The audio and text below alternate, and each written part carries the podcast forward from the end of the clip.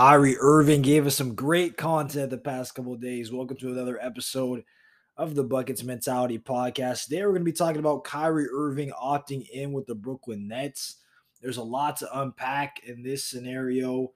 Obviously, the past couple days, Kyrie's been shopping around his value in the open market. He's been trying to see what what's cooking. He's given a list of teams that he potentially would want to go to because he wanted the Brooklyn Nets to give him a full max contract. Brooklyn did not give him a full max contract.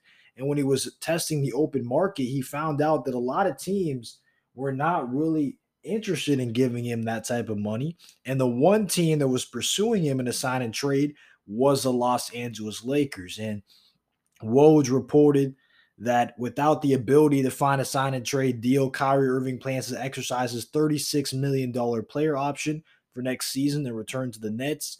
And Shams also said that he wanted to uh, finish off his four year commitment with Kevin Durant. You know, he committed to the Nets for four years. He's going to end up staying and playing out those four years. And then the quote that he has from Kyrie Irving says, Normal people keep the world going, but those who dare to be different lead us into tomorrow. I've made my decision to opt in. See you in the fall. A11 even. That's what what Kyrie Irving said. So very very interesting.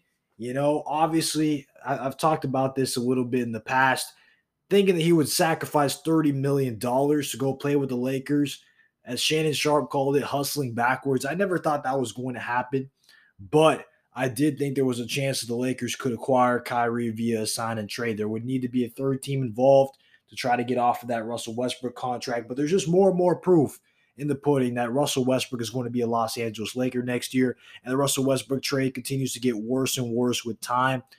Obviously, he had a terrible season for the Lakers, inefficient. He really didn't do anything on the basketball court at a high level.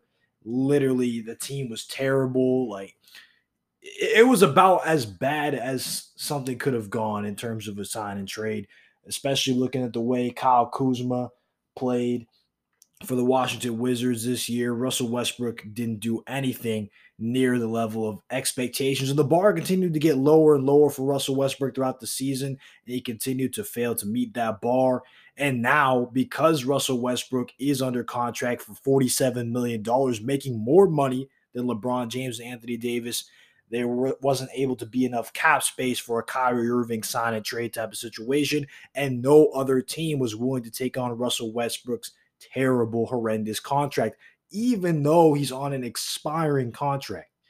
There still wasn't going to be able to be the amount of assets needed to complete the transaction with the Brooklyn Nets. So, unfortunately, the Lakers missed out on that opportunity because they had to get this Russell Westbrook. And next season, now for the Los Angeles Lakers, they're going to continue to struggle to find a path to contention as long as Russell Westbrook is on the roster. As good as LeBron James and AD can play, you know, they can only do so much, especially when the rest of the roster is going to be filled out mostly with minimum players. And then you're going to have a point guard that's on the decline that is not a defender. He, can't shoot. You know, he's struggling to even finish around the basket. He can't shoot mid range. Uh, like, what can he do well in the basketball court? He can get you some rebounds even though the Lakers as a team were still a terrible rebounding team.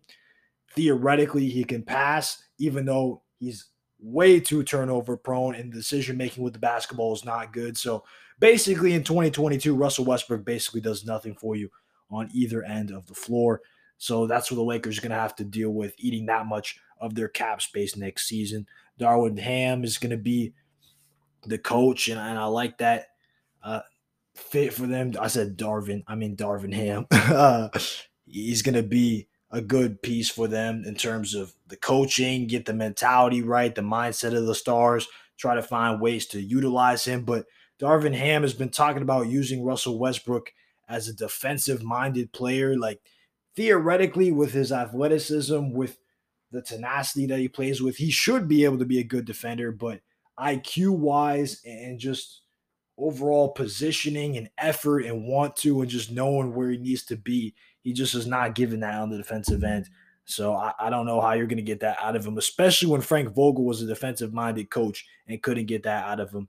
Obviously, I think Darvin Ham's going to have a better relationship with Russ. Maybe Russ will listen to him more, but still, I don't see him being like someone that he's not.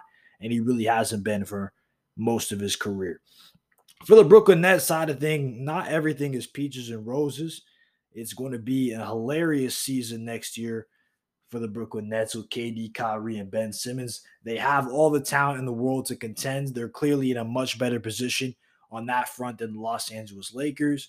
But by the same token, Kyrie is only signed through next season, and he has a chance to enter the free agency market and see what he's going to get. At that point, Russell Westbrook's contract will be up, so potentially a move to the Lakers is possible, but he's giving it one last dance. They need Kyrie to be committed and be healthy and play most of the season. Same thing with Kevin Durant, Ben Simmons. Hopefully, he can fit in with those other two. But in addition to those three, they're going to need to see what the role players are going to be like. Hopefully, see what happens with Patty Mills, bring him back.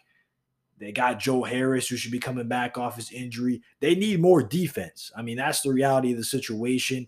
As good as Ben Simmons is on that end of the floor, they still need more versatile defensive pieces alongside him. You got Claxton in the middle, but just having Ben Simmons and Kevin Durant is not going to be good enough defensive unit. So I do think they need to bulk up their defense just a little bit. And you just have those three on the court and see what happens. I still don't know if Brooklyn is a championship team. I still think they just on paper look better than they may be in all practicality. But we'll see what happens with the Eastern Conference. You still got the Milwaukee Bucks. They should be fully loaded. You got the Boston Celtics. You got Philadelphia making some extra moves, looking at PJ Tucker and some other guys to try to retool their roster. Miami Heat could potentially be active, but a lot of the contenders were really trying to jump on KD's potential availability if Kyrie was to leave. And now that's not really going to happen. team like the Phoenix Suns, they had a sign and trade potentially with DeAndre Ayton, Mikal Bridges, figure something out there, try to get a big three in Phoenix. He could have gone to the Miami Heat. He could have gone to teams like the Memphis Grizzlies. Like there were a lot of teams that potentially could have jumped on KD. Now that's not going to happen, obviously. He's going to be back with the Nets. So we'll see. A lot of pressure on Kyrie to stay available and to secure himself a long term contract and get paid the way he deserves to be paid. And for KD, a lot of pressure to make sure Kyrie can stay and make sure they can build this into a championship team because now this is going to be year four of this process. Obviously, the first year, KD and Kyrie were hurt for most of it, and there's been injuries throughout the time, but that's not the end all be all excuse. You know, there's been some other things that haven't really gelled as well as people would have hoped. And it's now, it's just time to see results. KD, you just saw Stephen Curry win the championship last year. The Golden State Warriors get it done. And now it's your turn to actually win a championship outside of the Golden State Warriors. That is something for your legacy that people want to see. And if you retire without a championship outside of that Golden State team that already won a championship before you arrived, I mean, I don't really think people care what the optics are going to be like or oh, poor Kevin Durant. No, you you got to get it done. You know, all these other greats, you look at what Steph Curry has done without you, he's won two championships. You look at what Kobe did without Shaq, he won two championships. LeBron James without D Wade has won two championships. It's not unfair to say that KD, we expect you to win at least one championship without Stephen Curry. And and that doesn't mean you can't have help. That doesn't mean you still can't have Kyrie and Ben Simmons, but just to see you do it in a different situation, in a different environment. And to be, those other guys have been the best player on a championship team before. Can you definitively say that KD has been the best player on a championship team? I cannot say that. And I definitely can't say that he was the centerpiece of a championship team. So we'll see how that goes. We'll see what happens with the Brooklyn Nets. Uh, it will be fun and entertaining basketball next year. Hopefully, those guys can stay healthy. But the NBA offseason just got a lot less interesting because a lot of those teams that could have potentially been players are not going to be involved.